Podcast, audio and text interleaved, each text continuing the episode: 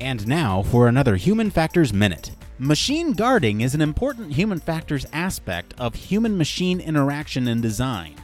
Manufacturers must provide effective guards to separate operators in time or distance from potential hazards while using machines.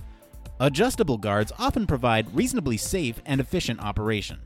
Machine guards are often modified or removed by the workers for convenience or optimize workflow at the cost of safety, which exposes workers to the hazards.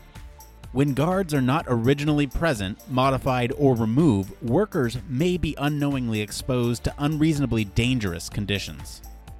There are many feasible solutions available for manufacturers and employers to ensure that their equipment is used properly, such as lockout tagout, which reduces inadvertent release of energy. This has been another Human Factors Minute.